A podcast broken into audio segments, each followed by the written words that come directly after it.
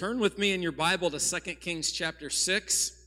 And we're going to look at a story this morning, and you'll understand why we sang some of the songs that we did because of the uh, word that I'm going to bring in just a few moments from 2 Kings chapter 6. I want uh, to thank you for sending me to Panama.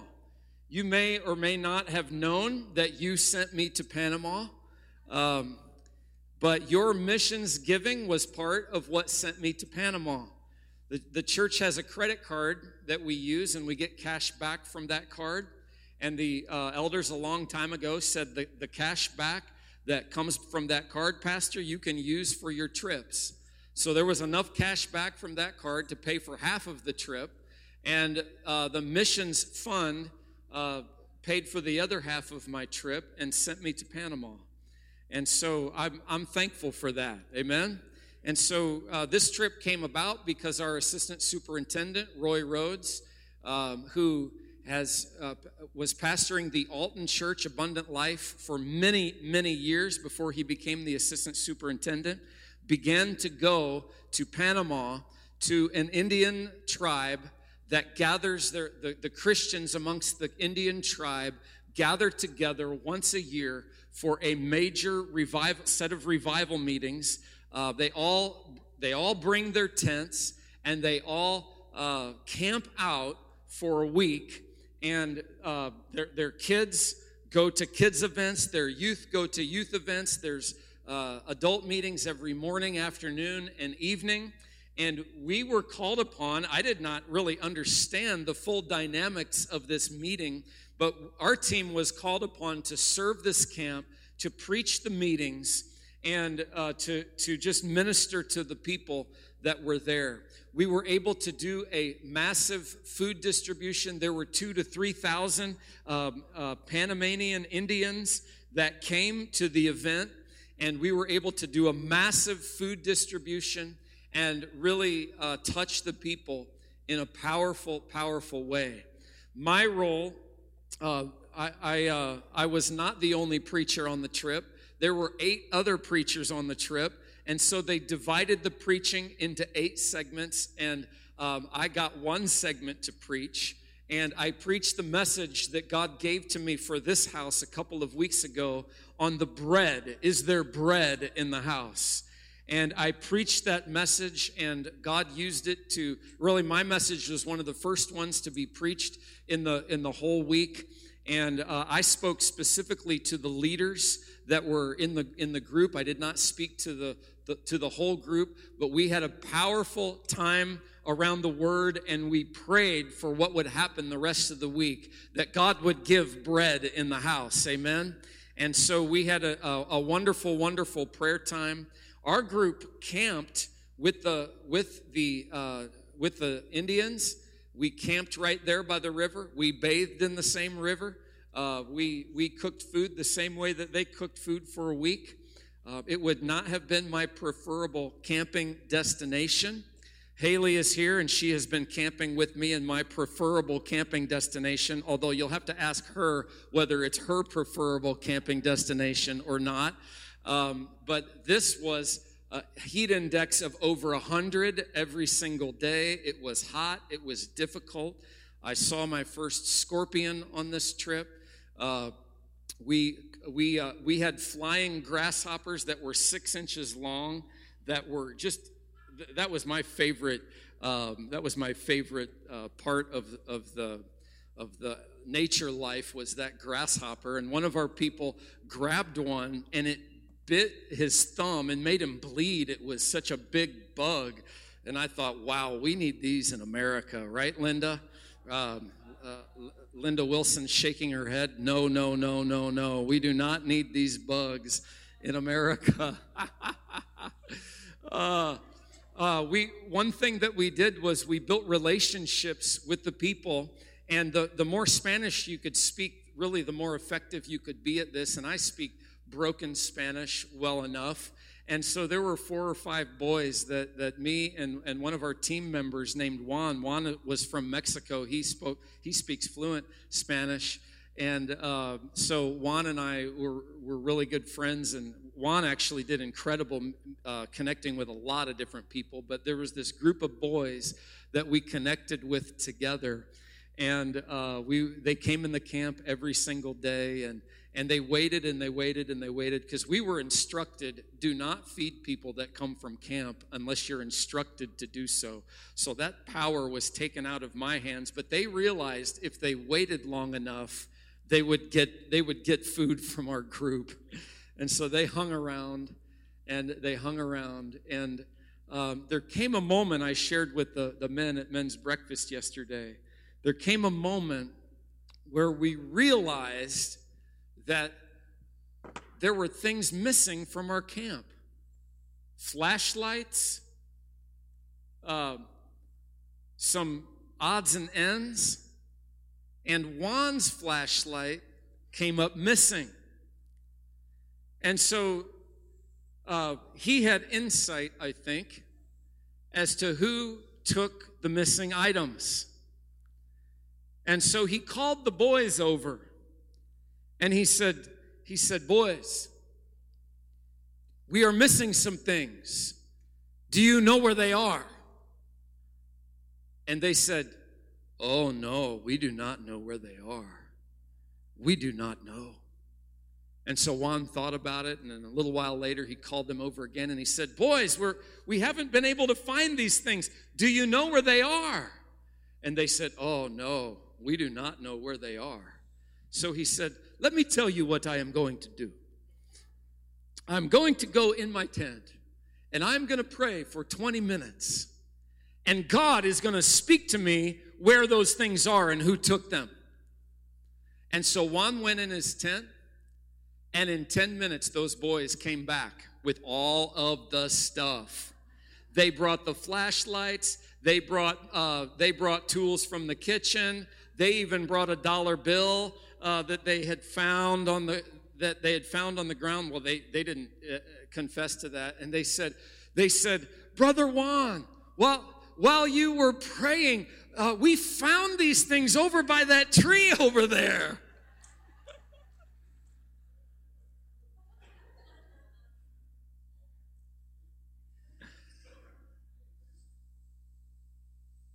You know what was happening?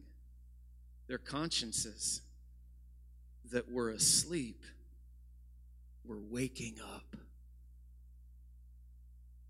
You know what? I saw myself in those boys.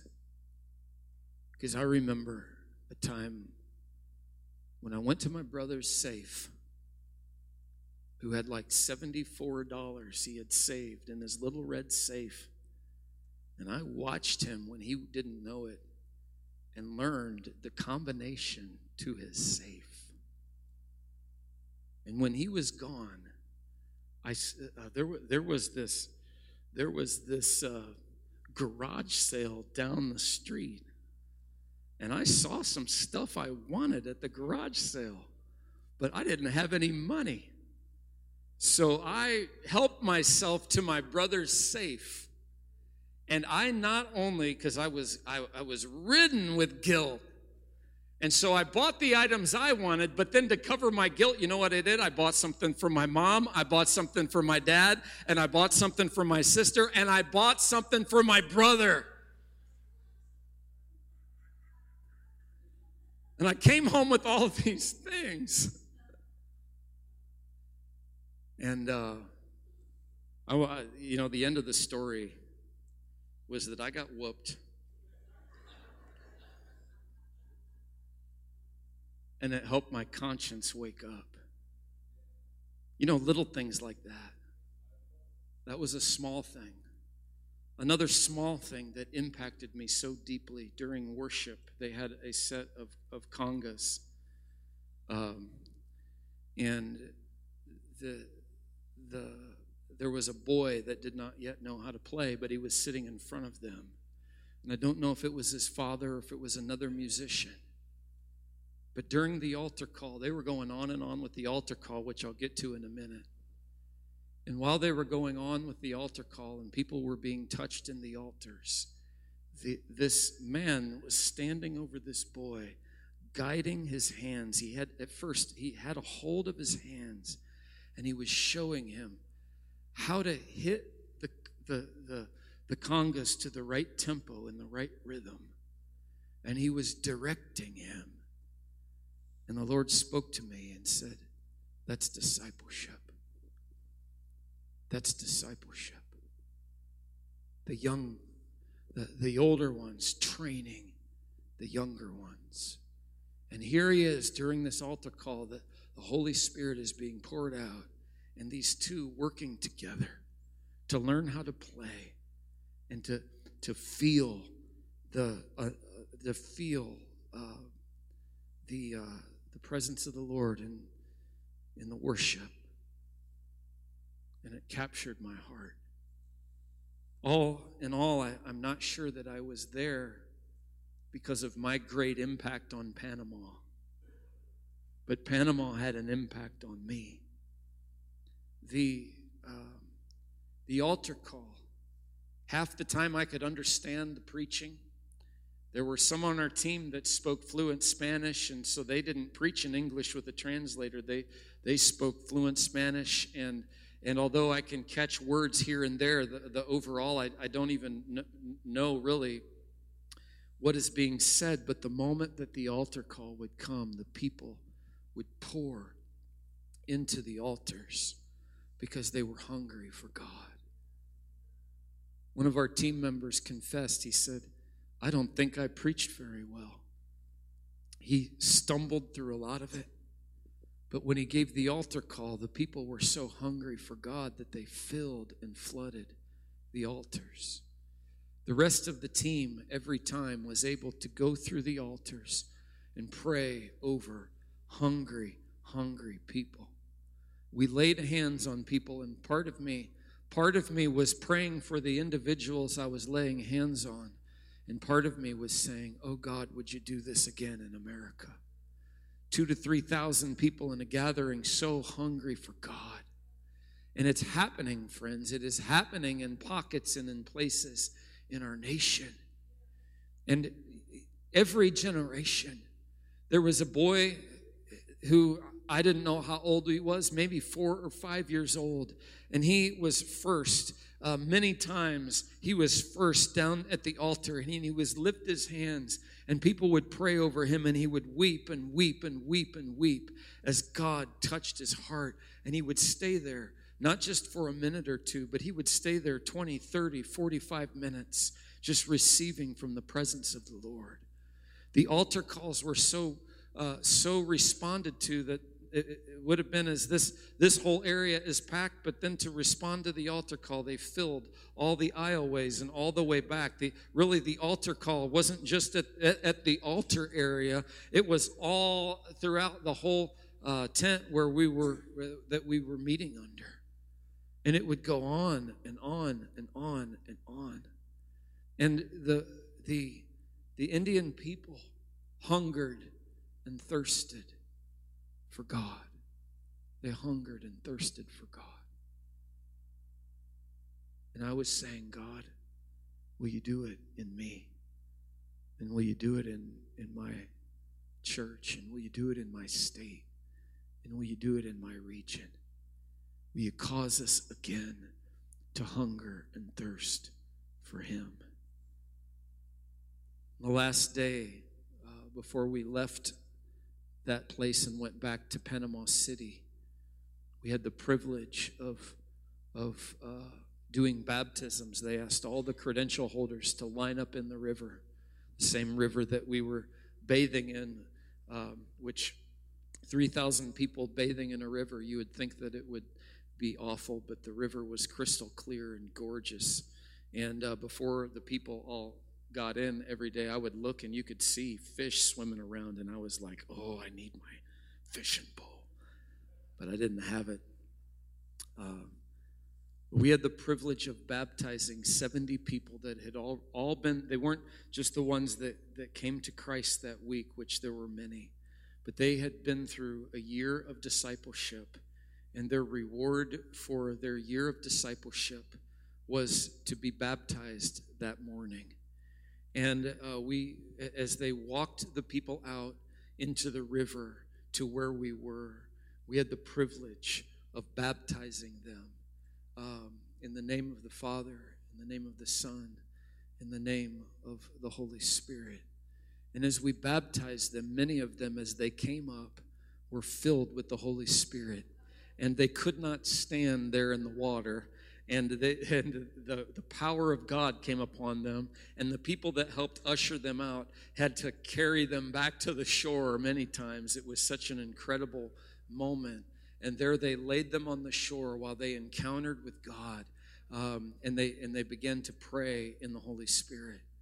One of our people, Pastor James from New Life in, in Bloomington, him and his wife Shelley were both at the event, and he had preached on the baptism of the Holy Spirit, and so people came to be filled with the Holy Spirit. And uh, Pastor James and and Pastor Kennedy, Pastor Kennedy was his translator. He was phenomenal. He is he has uh, translated. He's in his uh, late 60s, and he has translated for uh, all. He, he's the guy they bring in to translate for all of the major preachers for the region. He had fasted and prayed for 21 days for this event. And when I preached on bread, he said, I am still on my fast, and here you are preaching on bread. And uh, uh, he, this, this was a man of God that I, I did not have deep conversation with, but I knew that, that there was a kindred spirit with him. And, and Pastor Kennedy and Pastor James were laying hands on on different ones, and they were receiving the baptism of the Holy Spirit, and they began to pray in tongues. And they came to this one older gentleman, and they laid hands on him. And as he broke out in his prayer language, he spoke perfect, crystal clear English for the first time in his life. He did not have an accent at whatsoever, and, and Pastor James got startled and looked at Pastor Kennedy and says, Does this man know English? And he said, No, this man, there is no way that this man could have ever learned English.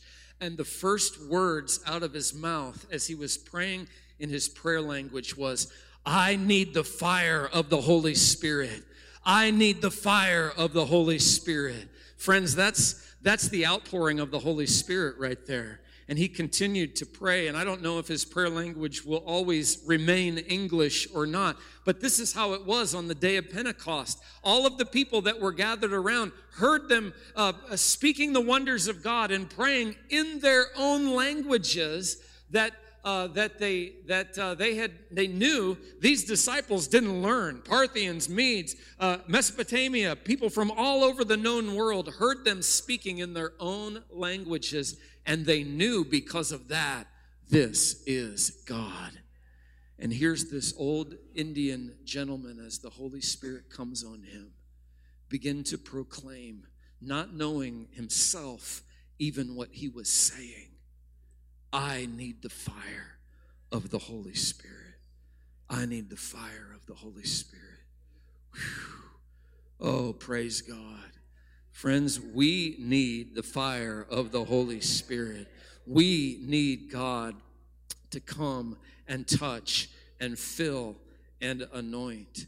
God is doing something in 2024 that I want to be a part of. He is pouring His Spirit out. He is doing a new thing. It's a new day. Amen. It's a new day. And I and I want us to look right now uh, briefly at 2 Kings chapter 6. My report is half of my message this morning. And so uh, I want to bring you the other half of my message um, from the life of Elisha. Um, the, the, one of the themes of our messages, they did not preach this word that I'm going to preach, but one of the themes of our messages uh, was Elijah and Elisha. And it wasn't planned, but it seemed like there was this progression in each night of, of stories from the life of Elijah and the life of Elisha. And as, as they came forth, it, it, the, the meetings built and built and built and built. And I want to bring a word this morning um, from the life of uh, Elisha. And we're going to begin to read from verse 8. From verse 8 this morning. Thank you, Lord. Now, the king of Syria was making war against Israel. And he consulted with his servants, saying, My camp will be in such and such a place. And so the man of God, that's Elisha, sent to the king of Israel, saying, Beware that you do not pass this place, for the Syrians are coming down there. So, uh, just to make sure that you understand the story, the king of Israel uh, was at odds with Syria, and so the king of Syria would make plans and say, We're going to go down here so that we can raid Israel. But Elisha the prophet heard from God what the king of Syria's plans were. And so he told the king of Israel ahead of time what was going to happen so that the king of Israel could avoid the trap that the king of Syria was setting. That's what's happening. So the king of Israel sent someone to the place which the man of God had told him. Thus he warned him, and he was watchful there, not just once or twice. And so this didn't just happen once, it wasn't a random fluke thing. It would happen again and again and again and again. Therefore, the heart of the king of Syria was greatly troubled by this thing. They always know what I'm doing. How could this be?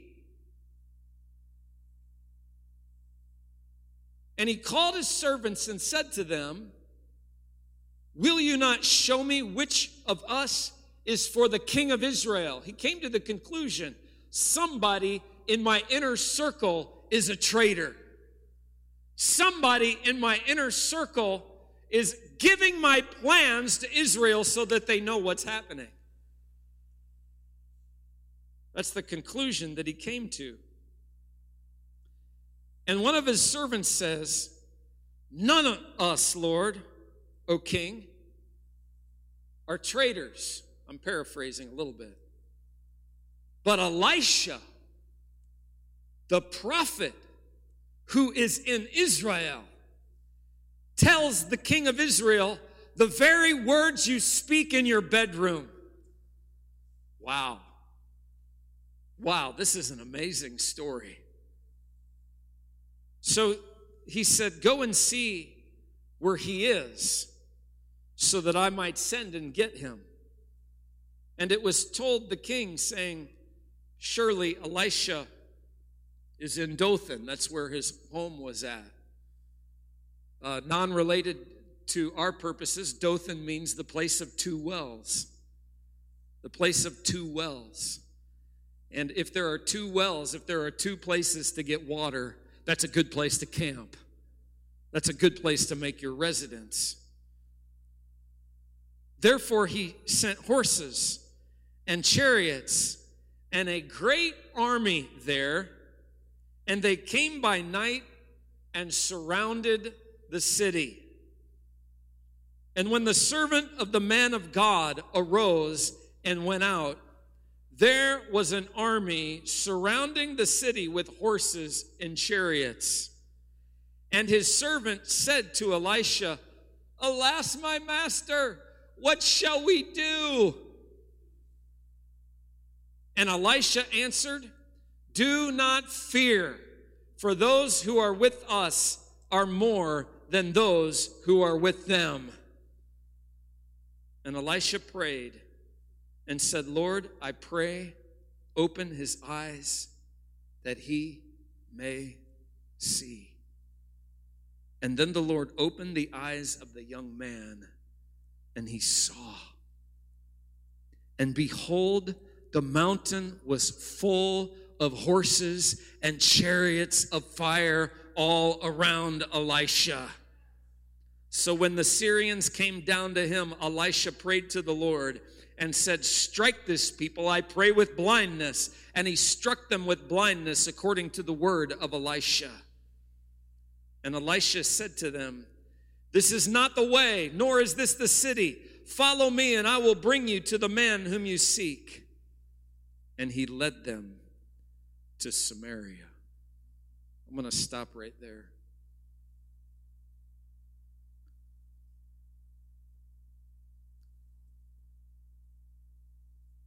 We have a great need in this hour for people to see, for people's eyes to be opened. That which is in the natural is real. But there is something that is even more real. And we uh, have to decide what lenses we're going to see through. When we look at this life that we live,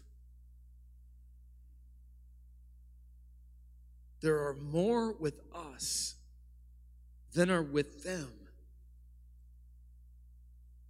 One negative consequence of news, being a news junkie. Are there any other news junkies out there? Am I the only one? I read the news like crazy. There's some of you with your hands raised up. I read the news like crazy. I want to know what's going on in the world. I, I uh, follow, I'm following the war in Gaza very closely, following the war in Ukraine very closely. I follow, I, I watch interviews, uh, probably more than I should. Uh, and it might be something that I give up for Lent. um, news, what's happening in the earth. One of the problems with being a news junkie is this is that certain certain types of news can make the kingdom can make the church feel like it has no power it can make everything else seem so big and the gospel and the power in the gospel feel so small. It can make us feel like the enemy is gaining more and more and more and more and more ground from all of the things that are happening in the earth. The, the uh, culture that we live in, sliding uh, f- further and further and further into extremism and to places that God cannot possibly bless. And it makes the, the church and it makes the people eh, that, that make up the church and the people that, that preach the gospel and preach the kingdom, it makes it can make us feel so small. There are other things that can make us feel small. There are other things that can make uh, this uh, this uh, struggle that we call life feel impossible to gain a foothold in. Finances. Some of you have walked through financial trouble and it feels like I am never going to gain a foothold. Anybody ever been there before? And, uh, you, you, know, some of you, you can look back at times of your life. It might not be the season that you're living in right now, but you can remember a season where this was the truth, where you just did not know from day to day how you were going to make it. How am I going to get out of this debt that I found myself in? How am I going to make the, make ends meet? How is it all going to come about? And you just don't know how it's going to be because uh, what, what your eyes see are the bills that keep coming in. Some of you, the enemies that are surrounding you is not financial so much, but it could be addictions. Anybody have a wall of addiction surrounding them in your past? You have uh, hands raised up, and you're wondering, am I? In fact, if you're if you're there now, you wonder, am I going to get out of this thing? Am I going to get out of this thing? And the obvious ones are, are, uh, are drugs and, and alcohol, but there are different ones that are creeping up in our society that can snare you, that can, that can trap you, that can become an enemy that's too big for you to overcome. And that can be the, the snare of, of gambling, can be the snare of pornography, can be the snare of addiction. Uh, somebody Somebody gave me a testimony recently that I was addicted to a game on my phone. But God broke that addiction off through our prayer and fasting this week or the last couple of weeks. Amen? We can be addicted to all different kinds of things. And we look at those things and we and, and we're like the servant of Elisha. And, and, and we begin to tremble and we begin to panic and we begin to say, How am I ever going to get out of this? How am I ever going to get out of this? And, and what was true for this generation and true for your life has been true for humanity from ages past. Our problems are different. Our culture is different. Uh, we have electricity in this society. We have electronics. We have all different kinds of things that they didn't have 2,000 years ago. But can I tell you, the nature of mankind is exactly the same as it was the day Adam and Eve uh, fell. There is nothing new that is under the sun. That which has gripped uh, you uh, has gripped people for ages past. Elisha's servant is not alone. And had Elisha himself not had an encounter with God, he may have been very much in the exact same place. We look at the world and we go, Lord, how in the world are we going to get out of this? Shh. But I want to tell you some truths about God right now. That God is very active in your life. God is very active in your life. Look at your neighbor and say, God is active in your life. he is active in your life more than you know. Some of you need to shake your neighbor and get them nice and awake right now. Not only is God active in your life, but I'm active in your life right now. God is active in the lives of people. And Elisha's servant, Elisha's servant did not know it. He did not know how, how active he that God was. You're nervous about your future. You're approaching a, a graduation and you don't know what's going to happen around the corner, but God is active in your life. Hallelujah. You can trust him. He has at his disposal not only his presence, not only his spirit, not only can he, can he touch you directly, but he has at his disposal a thousand angels that he can send to where you are to help you in your time of need. He is active in your life. We are uh, awaiting another miracle. We were believing God for provision for a vehicle and so I hit a deer with my truck. And uh, I, I, got, I got some money out of the deer in my truck. I, I put $100 in a new headlight in my truck. Um, and I went out and bought my wife a, a, a Jeep that she could drive. And I thought, this is awesome. But the Lord, the Lord spoke to me because I was going to share that testimony. And the Lord spoke to me and said, don't share it yet. The testimony is not over with. And how many of you remember me saying that? Um, uh, that I was I, I kind of shared it, but not the full testimony. And uh, last week, uh, Cammy's sitting in, in her six week to her a six week old Jeep, and uh, she got plowed, and the Jeep got totaled, and uh, so we are now waiting for the next part to the miracle. Um, we have been on a journey for the last year of vehicles, but God is not done yet with the testimony. And, and, and we can see, we can get our eyes on all the wrong things. We can get our eyes on all the wrong things. I'm making this really practical right now. We can get our eyes on everything that's broken in our house, everything that doesn't work, everything that we, we wish that we had money to take care of and don't. And it can crowd in on us. And Elisha's servant crawls out of his hole, and what does he see? They're going to kill us, Elisha. We're not going to make it, Elisha. We've gotten out of some jams before Elisha, but this one, but this one, friend, God is active in your life. He is active in your life. Secondly, this morning, you, like Elisha prayed, you need to pray God, open my eyes. Because in the midst of my circumstance right now, you are at work. I know it, but I can't see it. Open my eyes.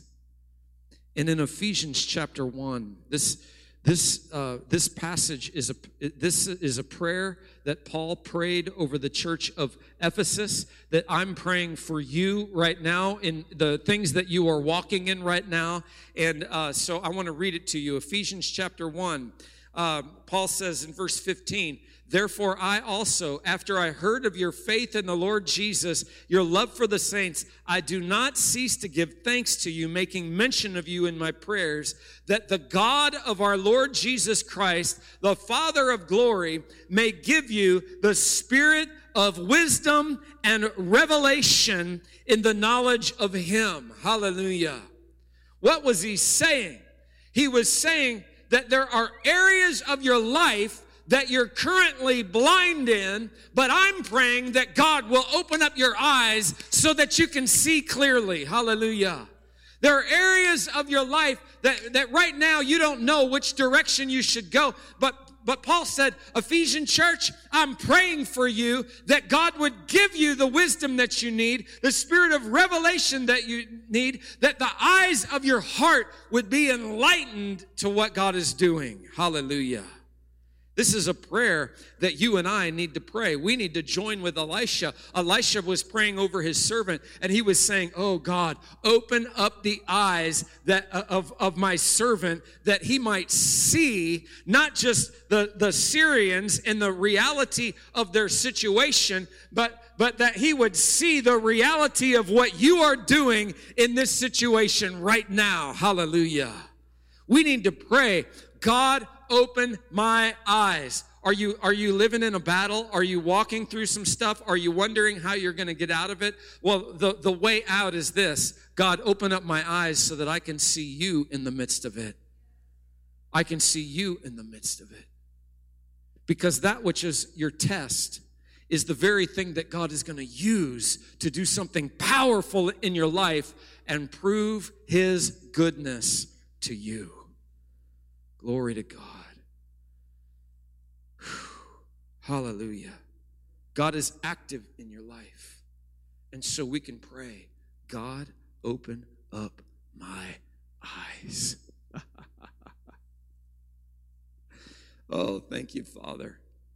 Number three, the real battle in God's kingdom is never, ever, ever, ever against flesh and blood, but against powers and principalities and rulers of this dark age according to Ephesians chapter 6. We wrestle not against flesh and blood. Quit wrestling against people. God, open up my eyes to what you are doing and what you are saying. Hallelujah. When your eyes get opened, you begin to see you begin to see God's advantage in your life. Because you may or may not see it right now, but God has the advantage in your life. Tell that to your neighbor right now. God has the advantage in your life. God has the advantage in your life. The position the position, the high place, the position. He has all the cards in his hand. And he can play them anytime that he wants. He has the high ground. he has the advantage. Some of you are thinking about Star Wars right now. Isn't that right?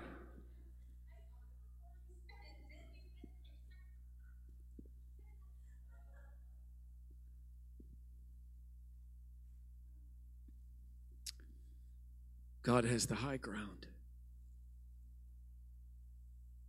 He has you.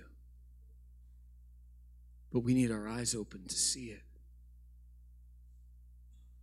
Elisha looked at his servant filled with shalom. Elisha was filled with the shalom of God.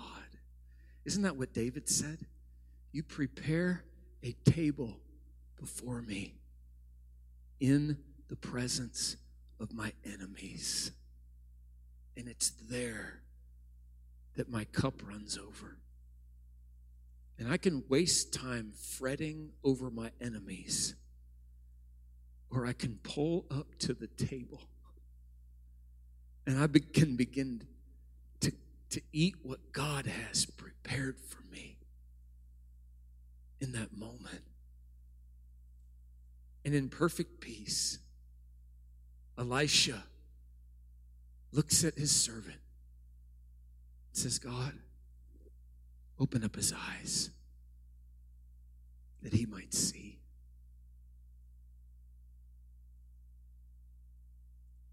Brilliance of what God is about to do in your life far outshines anything that this world can throw at you. Can you imagine the magnificence of those angel armies surrounding the surrounding the hills, just over top and dominating the Syrian army, uh, ready ready to ready to do battle? The array of the angelic host made the armor and the and the weaponry of the Syrians look like toys. And Elisha sat there in perfect peace. And he prayed. And he said, Lord, strike them with blindness. And the Syrians could not function.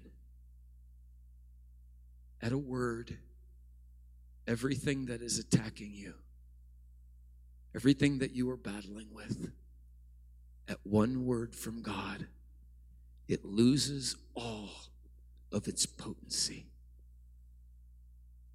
It loses all of its ability. The Syrians had to be led around by the hand because God responded to the prayer of Elisha.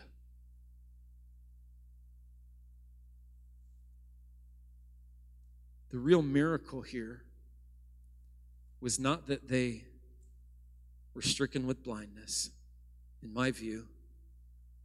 We know God can do anything, right? The real miracle in my mind is the poise of Elijah, of Elisha in the midst of his trial. Though an army might rise up against you, you shall not be moved. You shall not be moved. You shall not be moved. You can run through a troop. You can leap over a wall. When Paul said in Philippians, he said, I can do all things through Christ who gives me strength. He was not talking about being able to walk on uh, the clouds or leap over high buildings like Superman. What he was saying is every enemy that comes against you, you can stand in the midst of it. Whether deliverance has come or not, whether God brings you out instantly or he brings you through gradually, you can remain in the peace of God. And the enemy has no authority over your life and over your response. Praise God. Praise God. This message this morning, it, it, it either it either uh, either you can think of a time recently that this message was for you and you've come through already, or you are in it now, or you will be in it. There's one thing this life promises is another battle. There's always another battle. There's always another fire. But the peace of God passes all understanding, guards our hearts and minds in Christ Jesus as we put our trust in Him. Greater is He that is in you than He that is in the world. If God is for us, who can stand against us? In all these things, we are more than conquerors. Hallelujah. God works in all things for the good of those who love him and are called according to his purpose. He is on your side. He is on your side. My prayer this morning was that, God, the people that feel like God has abandoned them when they walk through those doors, I'm believing that they will know God is on my side when they leave. Every single one of us is at a different place in our journey, in our walk with, with the Lord. But, friends, God is on your side. He is on your side.